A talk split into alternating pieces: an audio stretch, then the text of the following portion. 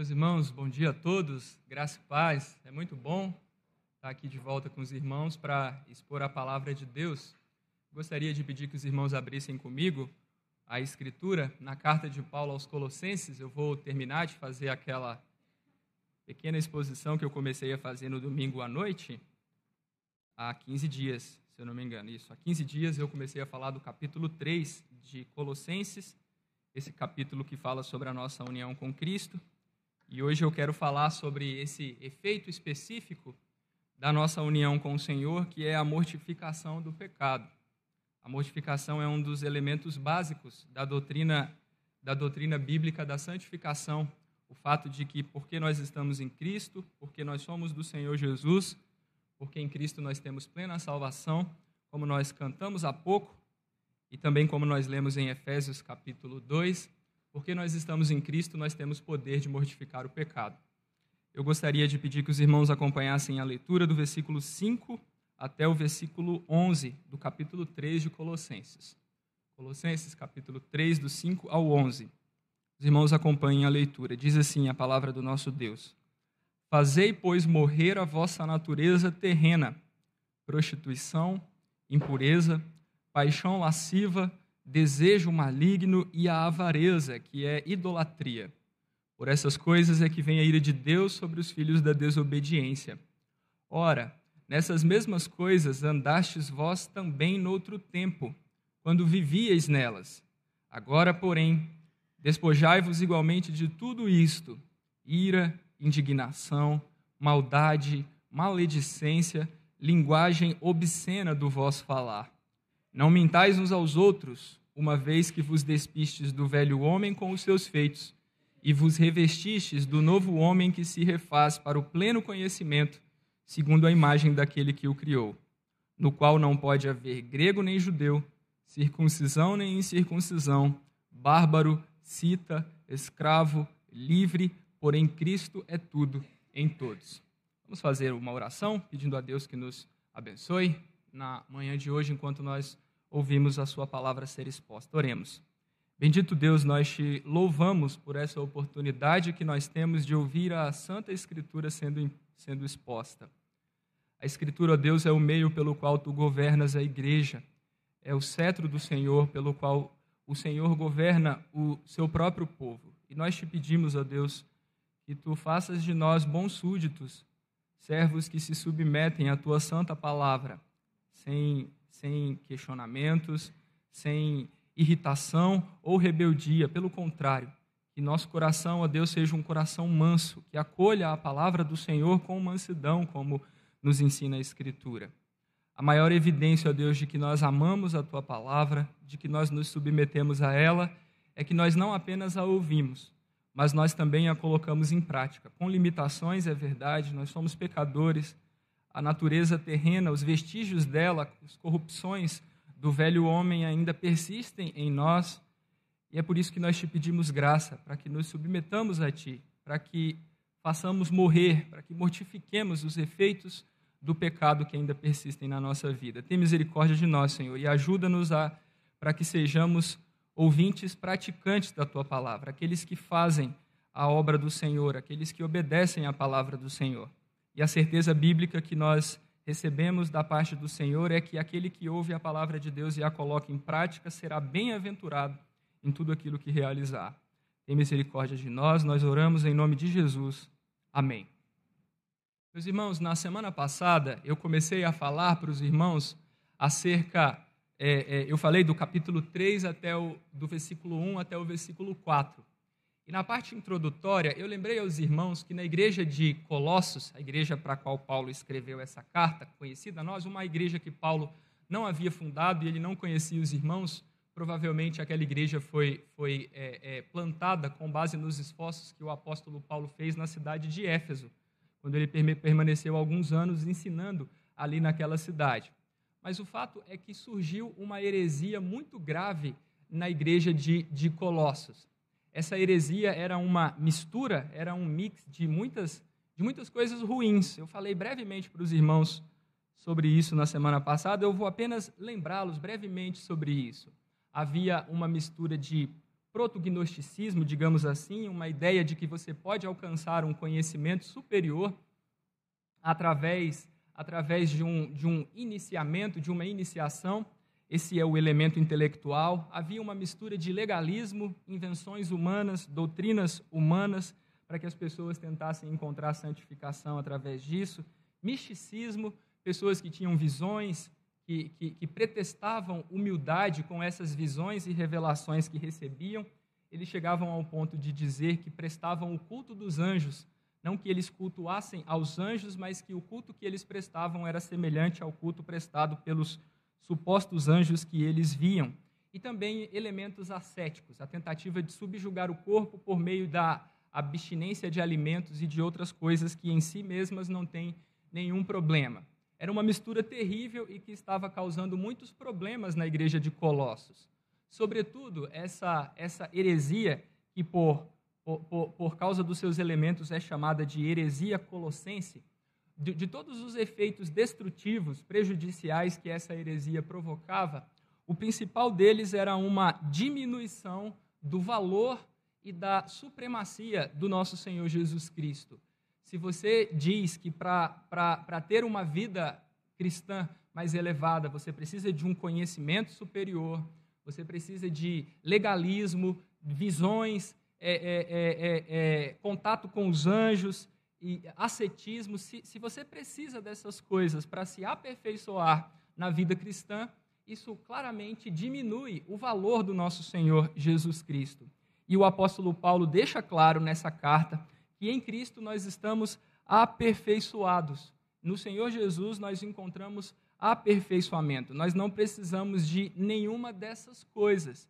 E é por isso que na carta aos Colossenses o apóstolo Paulo faz uma importante defesa, uma, uma, uma vigorosa defesa da supremacia, da suficiência do nosso Senhor Jesus.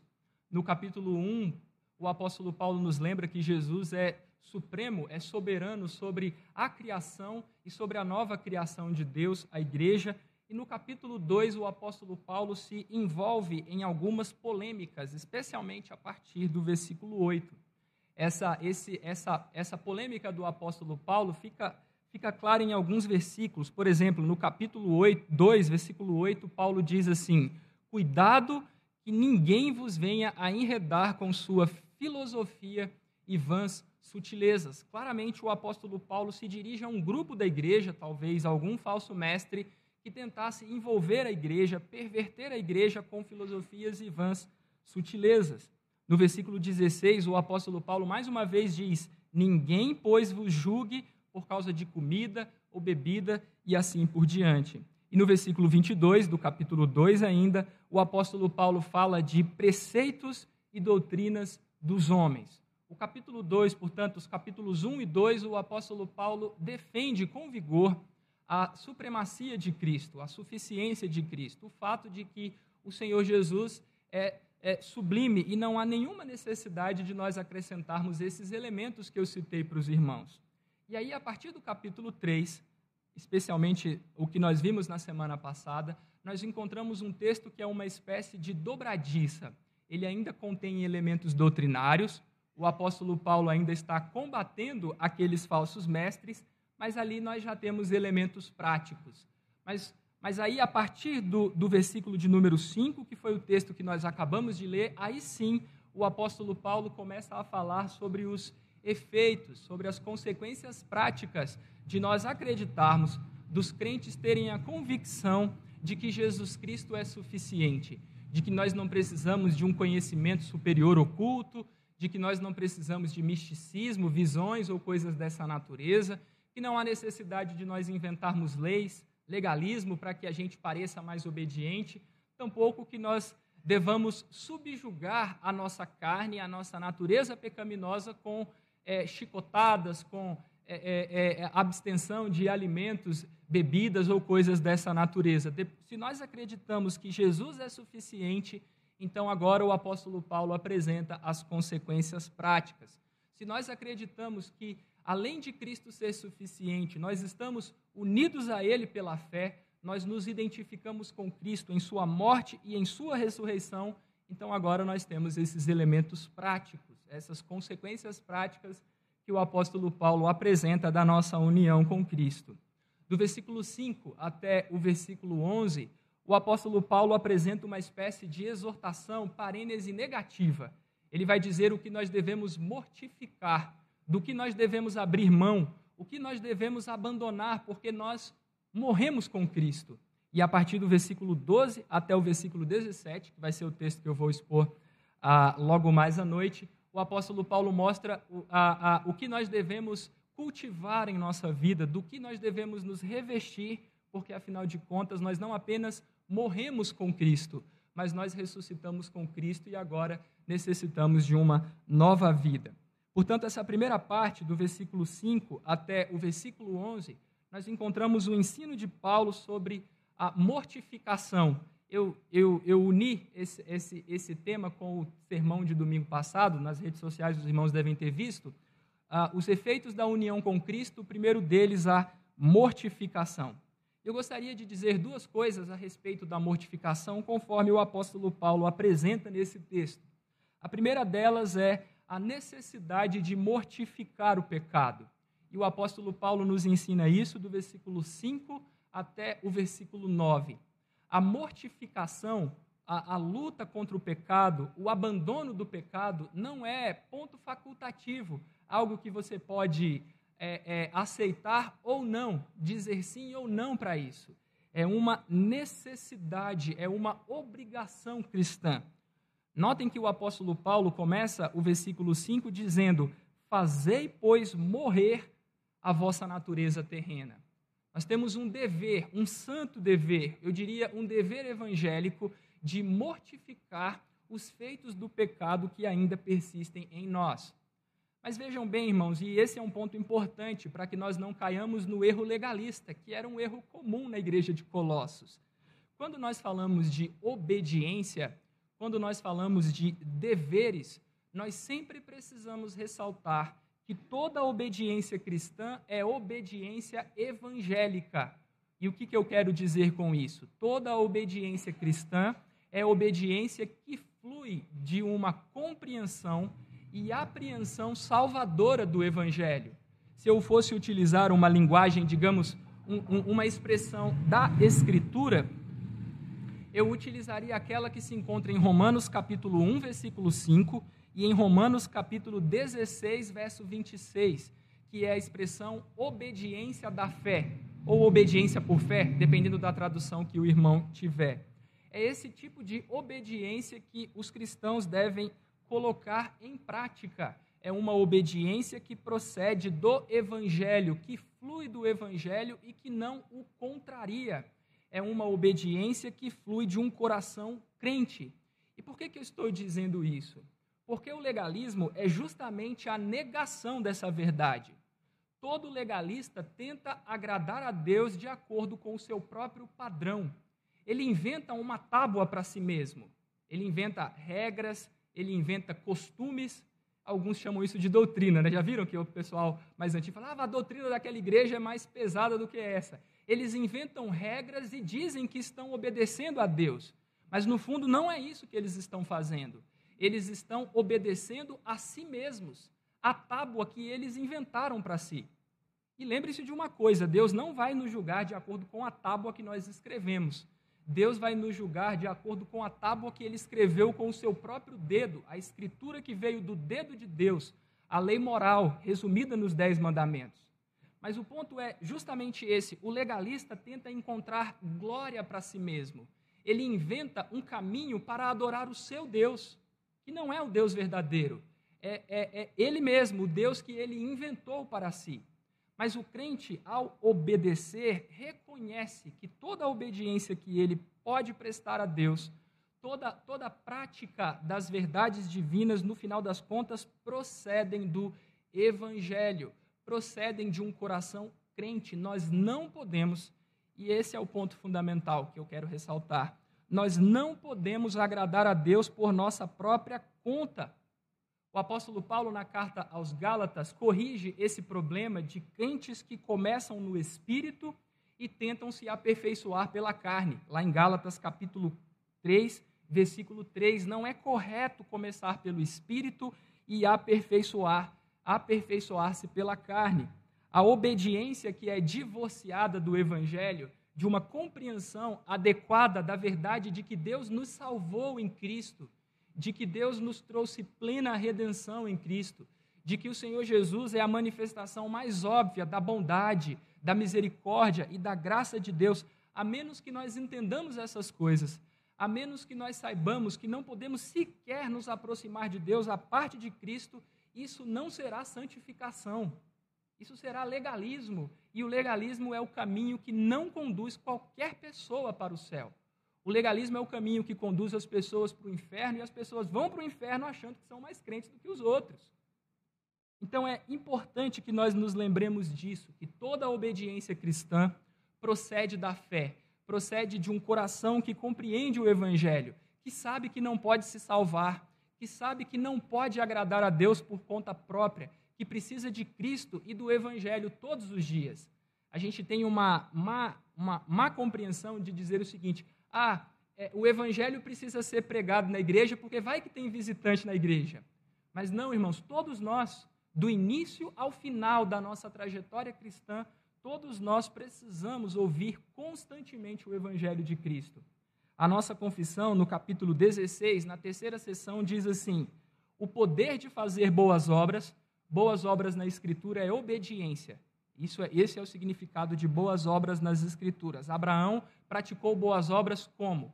Oferecendo o seu filho. Ele mostrou que o seu coração estava disposto a obedecer a Deus. Isso está lá em Tiago capítulo 2. Repetindo, o poder de fazer boas obras não é de modo algum deles mesmos, dos crentes, mas provém inteiramente do Espírito de Cristo.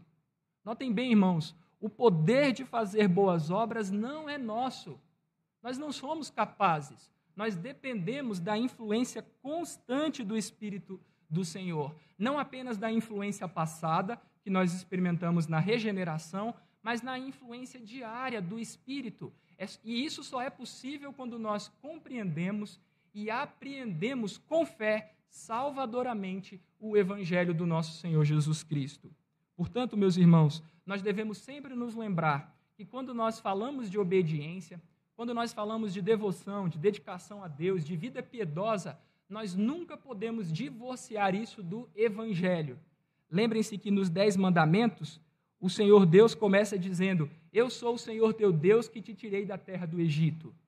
Não terás outros deuses diante de mim. Vejam que o texto não começa: Não terás outros deuses diante de mim para que eu te tire do Egito, da casa da servidão.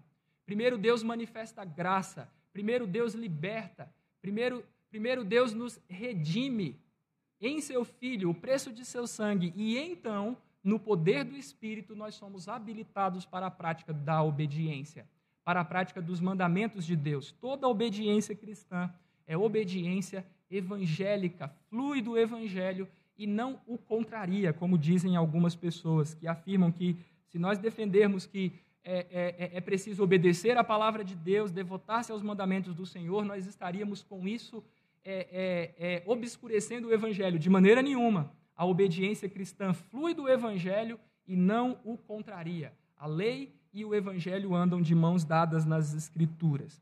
Tendo essa concepção de que toda obediência é obediência evangélica, nós podemos agora observar o que o apóstolo Paulo nos ensina. Ele diz que nós devemos fazer morrer ou utilizando a palavra mais técnica, nós devemos mortificar a nossa natureza terrena.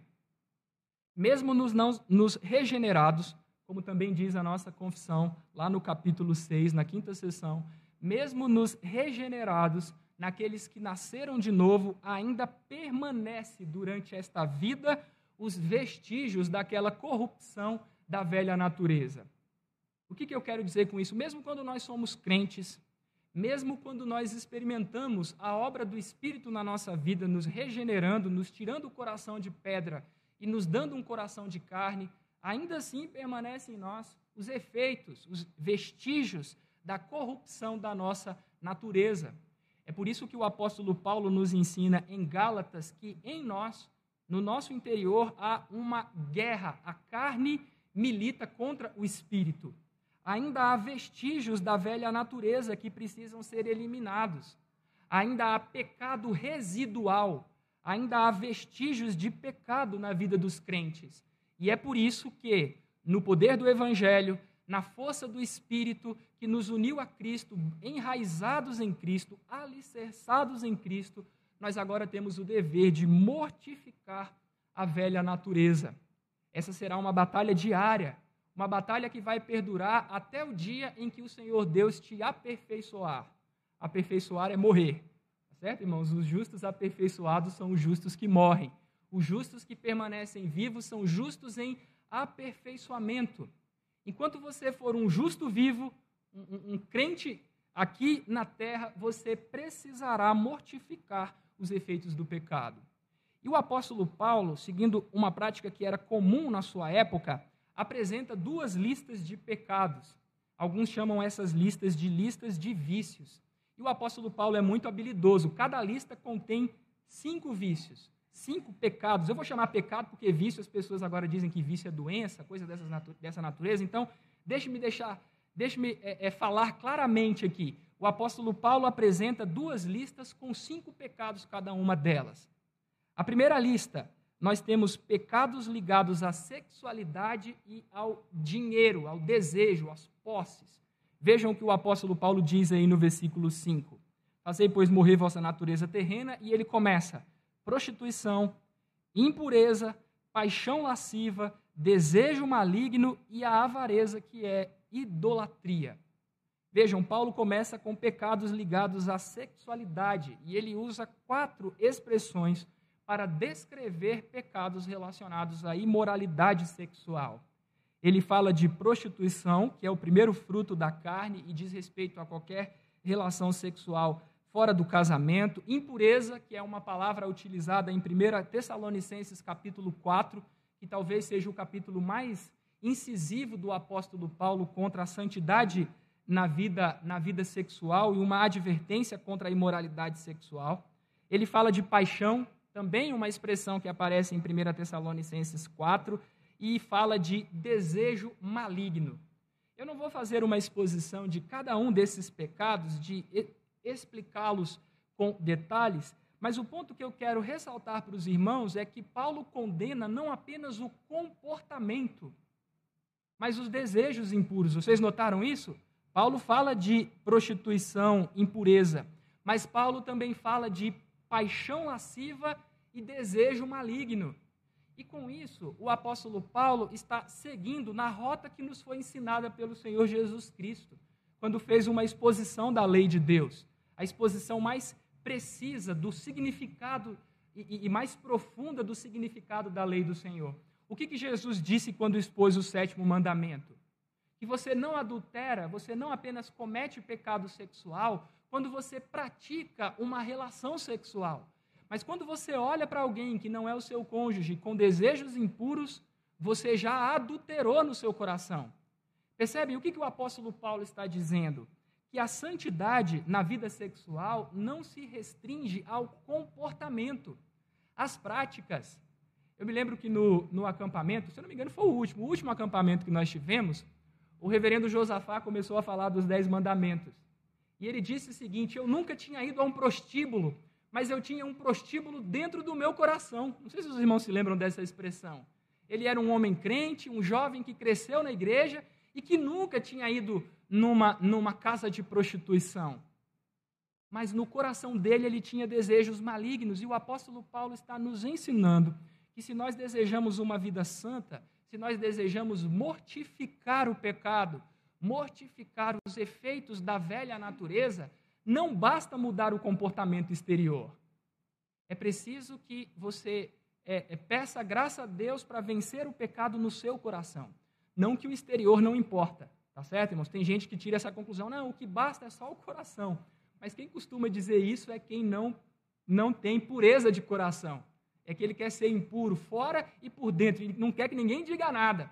Mas o ponto é, a obediência genuína é aquela que começa no nosso interior. A lei de Deus é a única lei, a única. Se bem que tem alguns juízes que já querem fazer isso agora, né? querem julgar as intenções do coração mas Deus é o único juiz que pode julgar as intenções do coração. Tem algum, alguma, algum código que diga assim: olha, aquele que pensar em matar o outro tantos anos de cadeia. Tem isso? Não tem, mas Deus sabe o que se passa no seu coração. E ele lhe julga por isso, e lhe penaliza por isso. Da mesma sorte com desejos sexuais. A santidade começa no nosso coração.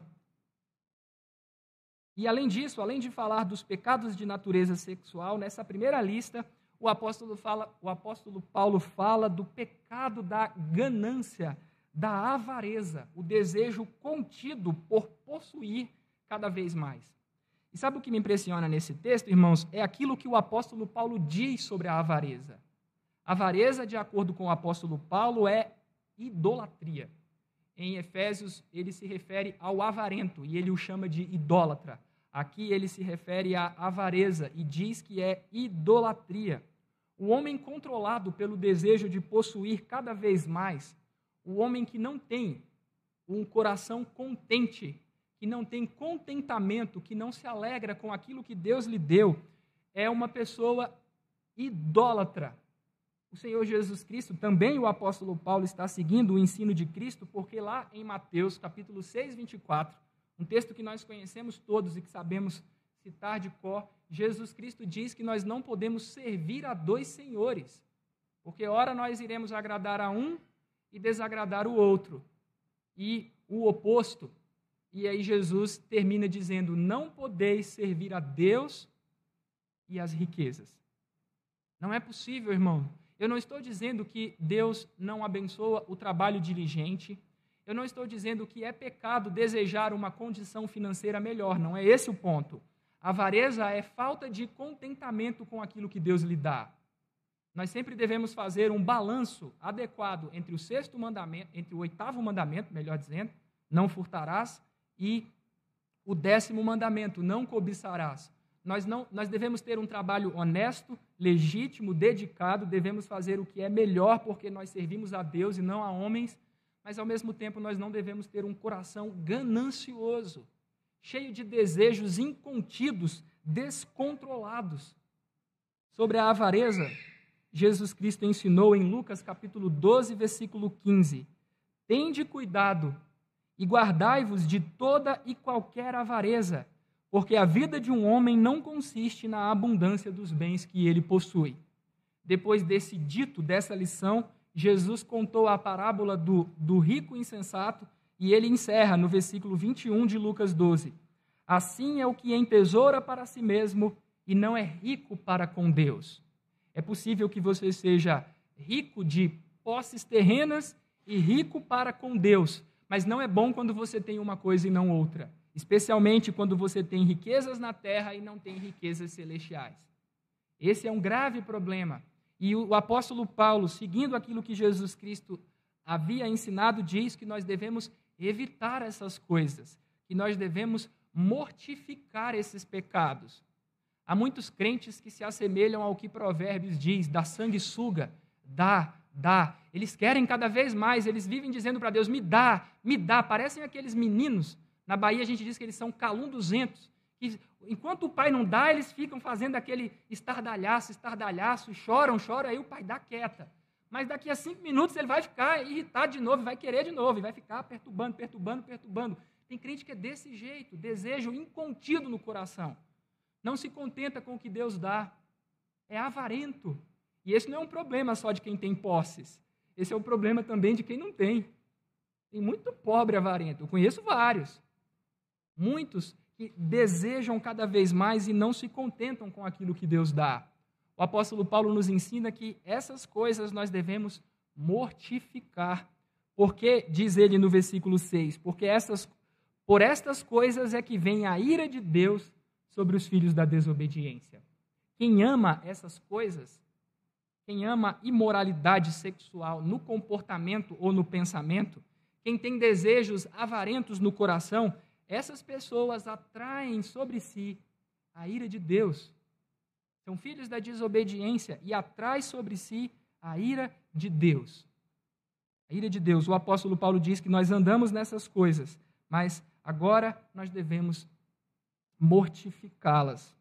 Aqui uma aplicação antes de eu passar para a segunda lista. Essa primeira lista é, é interessante como a natureza humana é a mesma em todas as épocas. Eu vejo muitos, muitos irmãos antigos que dizem: ah, meu tempo não era como era hoje. É verdade, não era, evidentemente. Não era como era hoje, no meu tempo era muito melhor, e aquela, aquela, aquela nostalgia com os tempos passados. E eu sei que tem tempos que são é, é, é mais imorais do que outros. Mas, meus irmãos, sabem por que os tempos sempre são maus? Sabe por que cada tempo tem suas dificuldades? Porque o coração humano é o mesmo, desde que Adão e Eva pecaram, corrompido, terrivelmente afetado pelo pecado. Vejam que o apóstolo Paulo escreveu isso há quantos mil anos? E o que, que Paulo descreveu lá? Imoralidade e ganância. Tem alguma diferença do nosso tempo? O, que, que as pessoas são hoje? Imorais. A imoralidade é uma coisa, é, é um pecado tratado com indulgência na nossa época. Imoralidade é tema de, de programa de televisão. Imoralidade é a forma como as pessoas conseguem encontrar engajamento nas redes sociais. Imoralidade é o padrão dos relacionamentos atuais. É a coisa comum. E dinheiro. As pessoas, quase todas, inclusive os crentes, tomam decisões baseadas em quê? Dinheiro. Dinheiro. Por que, que as pessoas mudam de cidade?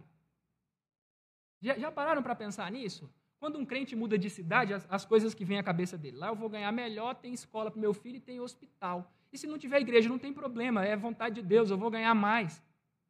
E se não tiver uma igreja fiel, não, tem problema, eu consigo viver é, é, é, é, sem, sem ouvir o evangelho com frequência. Tem redes sociais, eu posso. Eu posso acessar, beber uma Coca-Cola enquanto eu assisto, eu assisto a transmissão do culto. Essas coisas, muito comuns, até mesmo crentes tomam decisões baseadas em dinheiro. Agem como Elimeleque e sua família. Houve falta de pão no tempo dos juízes e o que, que ele fez? Ele foi para a terra de Moabe. Para a terra de Moabe. Deus utilizou aquele pecado para salvar Ruth. Mas, meus irmãos, sair da terra prometida para ir para uma terra pagã. Que coisa absurda, não é verdade? Coisa absurda. Lá Elimeleque morreu, seus dois filhos casaram com descrentes, também morreram. E Noemi voltou para casa em miséria. Graças a Deus ela voltou com Ruth, porque Deus, mesmo nas nossas piores decisões, se nós somos seus filhos, ele nos trata com graça. Mesmo quando o chicote desce com força, né? Perder dois filhos e o marido, isso, isso, é, isso é disciplina severa. Mas mesmo assim, Deus manifestou graça. Meus irmãos, lembrem-se disso. Nós vivemos numa época em que imoralidade sexual e ganância são pecados tratados com indulgência. Mas as Escrituras nos dão uma ordem com relação a esses pecados: mortificai-os. Mortificai, fazei morrer a vossa natureza terrena. Depois disso, o apóstolo Paulo, depois de dizer que nós andamos nessas coisas, traz a segunda lista, no versículo de número 8, 8 e 9. A segunda lista do apóstolo Paulo é: ele diz para nós nos despojarmos. Agora, porém, despojai-vos igualmente de tudo isto: ira, indignação, maldade, maledicência, linguagem obscena do vosso falar. Não mintais uns aos outros. A segunda lista do apóstolo Paulo é, é, começa com uma oposição é, é, outrora, em outro tempo, eu acho que é assim, versículo 7, é, noutro, noutro tempo quando vivíeis nelas, mas agora que vocês estão em Cristo, que vocês morreram com Cristo, é, eliminem essas coisas, despojai-vos delas. Eu sempre, quando falo de despojamento, gosto de citar uma ilustração do reverendo Augustus. Ele diz que quando esteve na, na África do Sul, tinha uma senhora que não, é, não tinha boa higiene, e ela ia para a igreja muito muito, muito suja e com, e com roupas é, é, é, é, maltrapilhas, com trapos. E os irmãos da igreja ofereceram roupas novas para ela, se juntaram e deram roupas novas para ela. Para ela. E na, no domingo seguinte, ela voltou com as roupas novas. O problema é que ela colocou as roupas novas por cima das roupas velhas, sem se, sem se assear, sem se limpar. E o que, que aconteceu? Continuou suja. Vejam, irmãos, na vida cristã é fundamental que nós nos despojemos das coisas passadas, mortificar, despojar-nos daquilo que caracteriza o, o, o, os tratos passados, a nossa conduta passada, a nossa velha maneira de pensar e de agir. E aqui o apóstolo Paulo fala especificamente nesses versos 7, 8 e 9 o apóstolo Paulo fala especificamente dos pecados da fala. Notaram que são cinco pecados associados à nossa comunicação, aos nossos relacionamentos, ao modo como nós nos comunicamos e falamos com outras pessoas? Paulo começa falando de ira e indignação. Veja bem, irmãos, a ira de Deus é sempre pura e aquilo que as pessoas fazem atrai a ira de Deus. Está lá escrito no versículo 6. Por essas coisas é que vem a ira de Deus. A ira de Deus é pura, santa, é uma reação correta e sempre justa é, é, é, em direção ao pecado. Mas a ira humana costuma ser injusta. A Bíblia, a Bíblia, a Bíblia nos dá um mandamento para que nós nos iremos, mas imediatamente depois o apóstolo Paulo diz: não pequeis, porque é muito fácil pecar quando nós estamos irados. A, a, a, a linha entre a ira piedosa, como dizia o reverendo Ageu, eu gosto dessa expressão, a linha entre a ira piedosa e a ira pecaminosa é muito tênue. E o apóstolo Paulo começa dizendo que nós devemos nos despojar, nos despir da ira que se manifesta em indignação. Indignação é aquele desejo incontrolável de fúria e cólera que nós demonstramos com a nossa fala. É uma explosão de raiva verbalizada. Isso é indignação a explosão de raiva verbalizada. Nos, quantos relacionamentos não são movidos por esse tipo de, de postura? Quantos casamentos, quantos maridos e esposas que lidam, que lidam um com o outro com explosões de raiva, com ira no coração? Daqui a pouco eu vou, eu vou citar esse livro novamente, mas eu me lembrei de uma história muito boa no livro Guerra de Palavras, do Paul Tripp. E lá ele conta uma história interessante. Ele diz que quando casou com a, com a com a sua esposa, ele disse assim: Olha, nós vamos estabelecer um acordo. Em obediência a Efésios, nós nunca vamos dormir irados um com o outro. Ele falou que na primeira briga eles ficaram lá com o zoião regalado umas duas, três horas, né? porque ninguém queria, queria pedir perdão. Depois eles foram diminuindo o tempo. O tempo foi diminuindo, foi diminuindo. E agora ficou mais fácil. Mas, infelizmente, há tantos casais, e não apenas em casamentos, mas nos relacionamentos dos irmãos, relacionamentos que são movidos à base de ira e de indignação, palavras violentas, descontroladas, fúria, cólera. Mas Paulo não diz apenas isso, Paulo também fala da maldade e da maledicência. Isso é, é, é o desejo interno, maldade do coração, e maledicência é esse desejo manifesto. E, e qual, qual é a diferença, então, desse pecado da maledicência para o pecado anterior. Ira, indignação, nós manifestamos face a face. Você está diante da pessoa e descarrega. Descarrega a sua raiva. Maledicência é o pecado da fala quando nós fazemos não face a face, mas por detrás. Quanta maledicência existe na igreja? Quantos irmãos falam mal uns dos outros? São mexeriqueiros. E Deus é claro, já no Antigo Testamento não, não deve haver mexeriqueiro no meio do povo de Deus. Nós não devemos espalhar boatos. Isso lá na, na, na antiga aliança, isso já era ensinado pelo Senhor. Mas quanta fofoca que destrói, quanto, quanta conversa desviada, é, quanta maledicência que destrói a comunhão entre os irmãos. E lembrem-se que lá no finalzinho desse, desse texto, no versículo 11, Paulo vai dizer que em Cristo não deve haver divisão, porque Cristo é tudo em todos. Mas esses pecados da fala têm um grande poder de provocar contendas e divisão no meio do povo de Deus.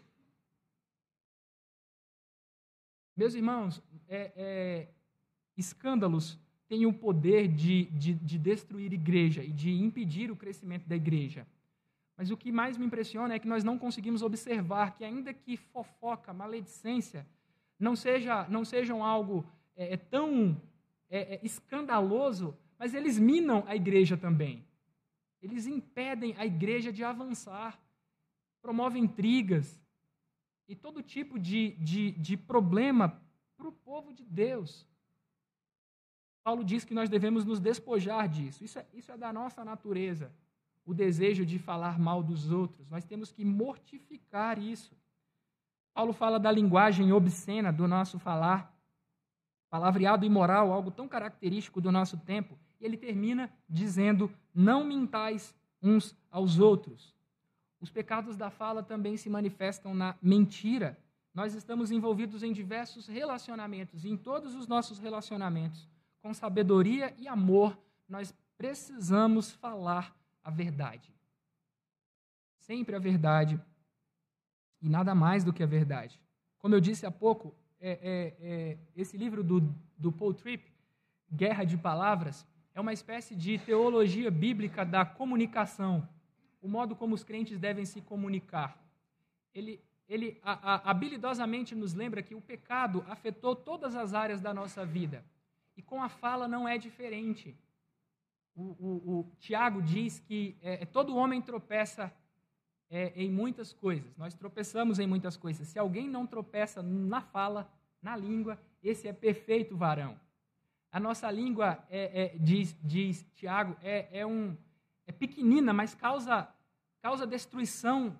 É como se você jogasse um, um, um, uma bituca de cigarro no meio de uma, de uma, de, de, de, de uma plantação de capim que está seco. O que vai acontecer com aquilo?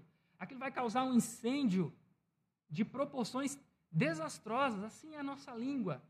A nossa língua é, é, é, é dela procede bênção e maldição, é fogo incontido.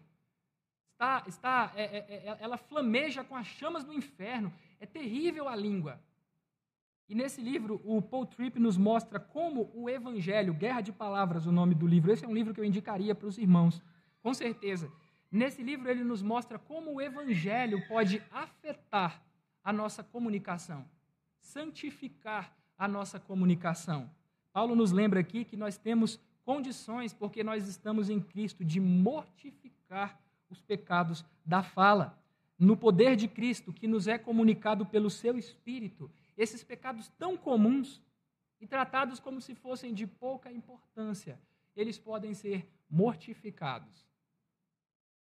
Esse é o primeiro ponto, a necessidade para a mortificação.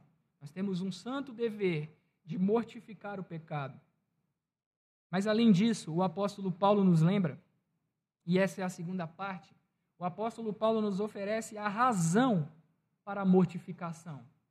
Qual é a razão? Por que os cristãos devem mortificar o pecado? E Paulo diz basicamente duas coisas aí no versículo de número 10. Aliás, versículo 9, final do versículo 9 e versículo 10. Não mintais uns aos outros, e agora a expressão uma vez que vos despistes do velho homem com os seus feitos e vos revestistes do novo homem que se refaz para o pleno conhecimento segundo a imagem daquele que o criou. Por que os crentes devem mortificar o pecado? Porque eles se despiram do velho homem com os seus feitos e se revestiram do novo homem que se refaz para o pleno conhecimento, o homem que está se renovando para o pleno conhecimento de Deus. Algo que eu também falei na semana passada e que é muito claro nesse texto. O apóstolo Paulo opõe dois modos de existência, tanto na expressão que aparece nos versos 7 e 8, noutro tempo, agora, quanto velho homem, novo homem.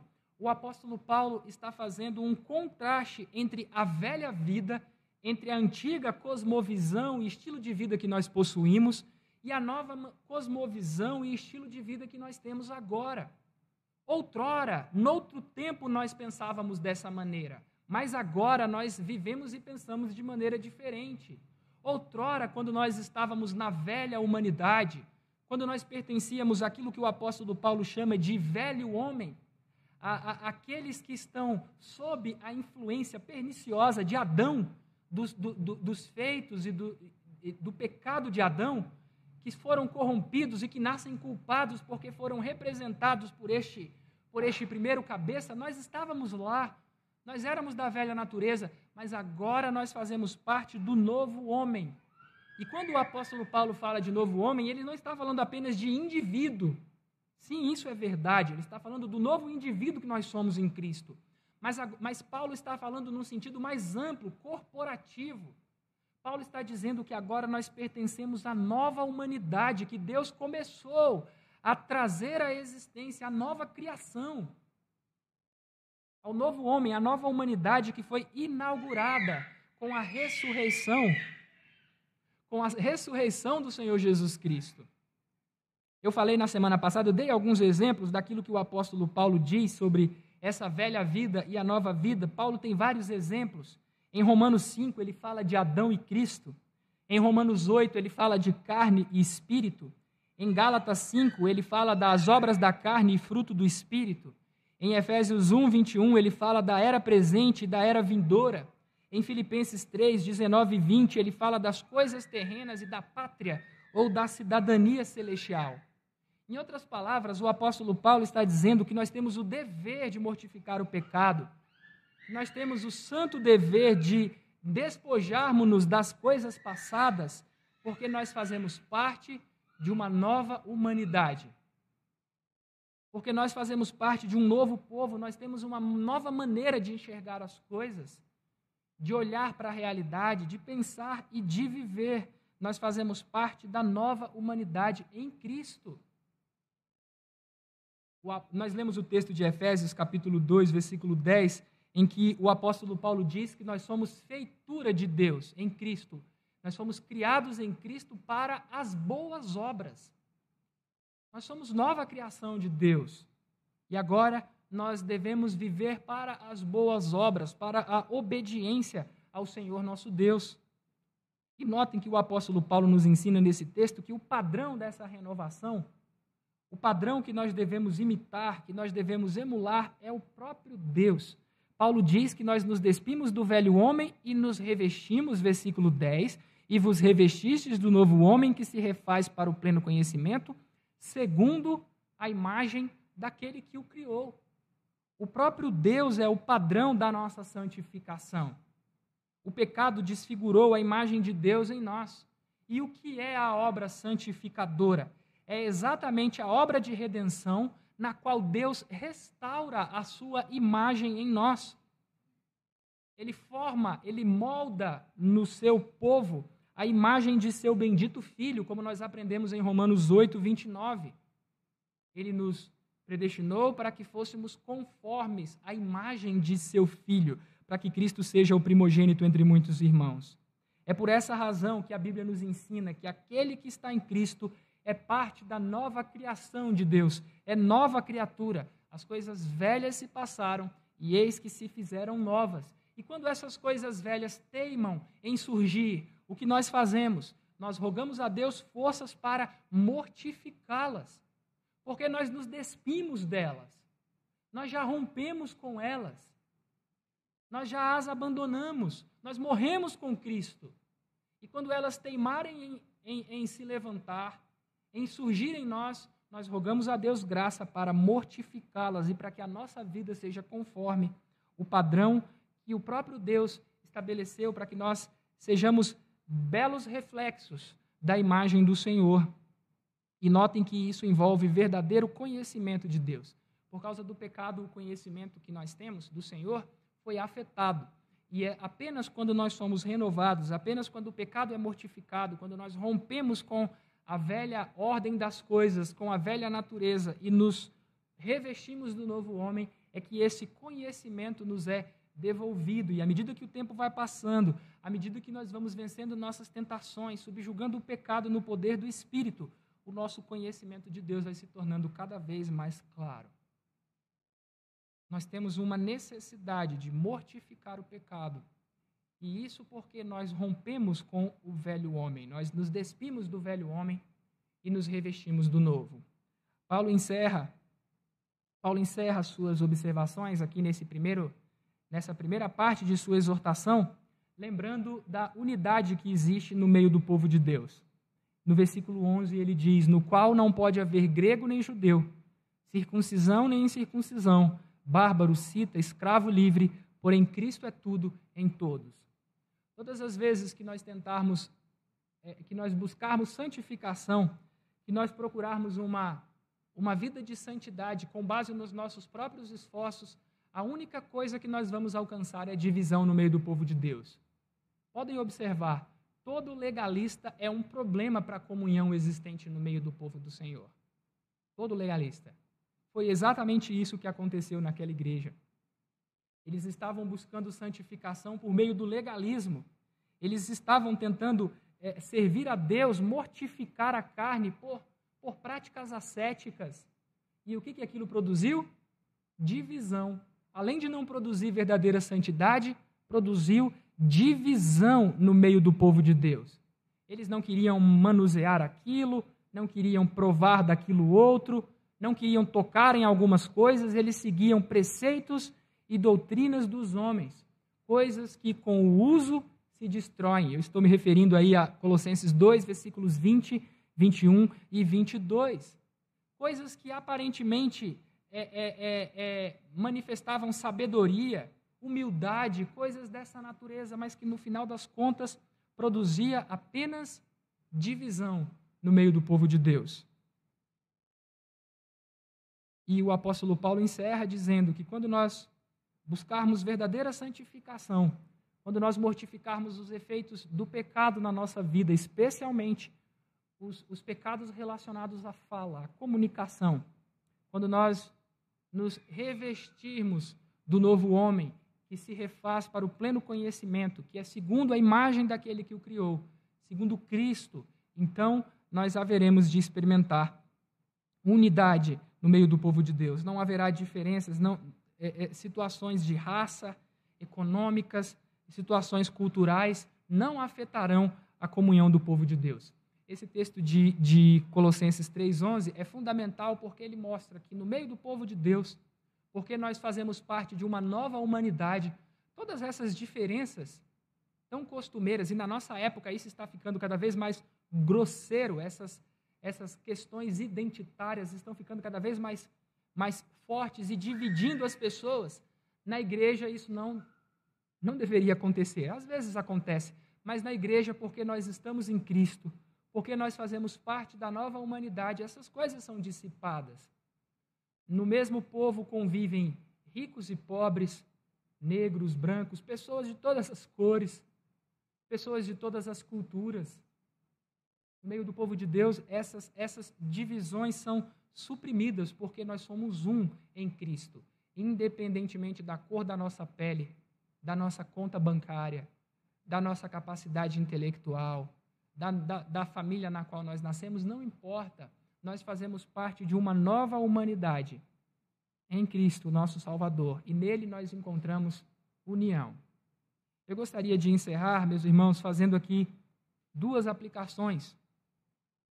Duas aplicações. A primeira delas é: fuja do legalismo e refugie-se no Evangelho. Por que, que eu estou dizendo isso? Eu, eu entendo que isso é praticamente um resumo da maior parte daquilo que eu falei.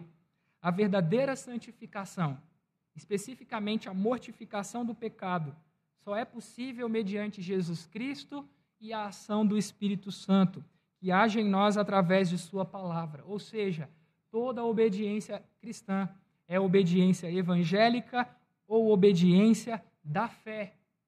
Não adianta você tentar buscar santificação pela sua própria força. Você vai fracassar. Buscar santificação é algo importante, nós devemos nos esforçar por isso.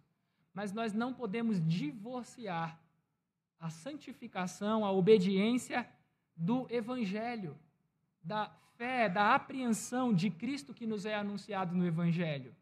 Toda tentativa de servir a Deus com base em forças pessoais, com base na nossa própria voluntariedade. Eu sou com, com espírito voluntário ou coisas dessa natureza, na força do nosso braço. Todas essas tentativas, todas essas tentativas serão fracassadas. Você pode até.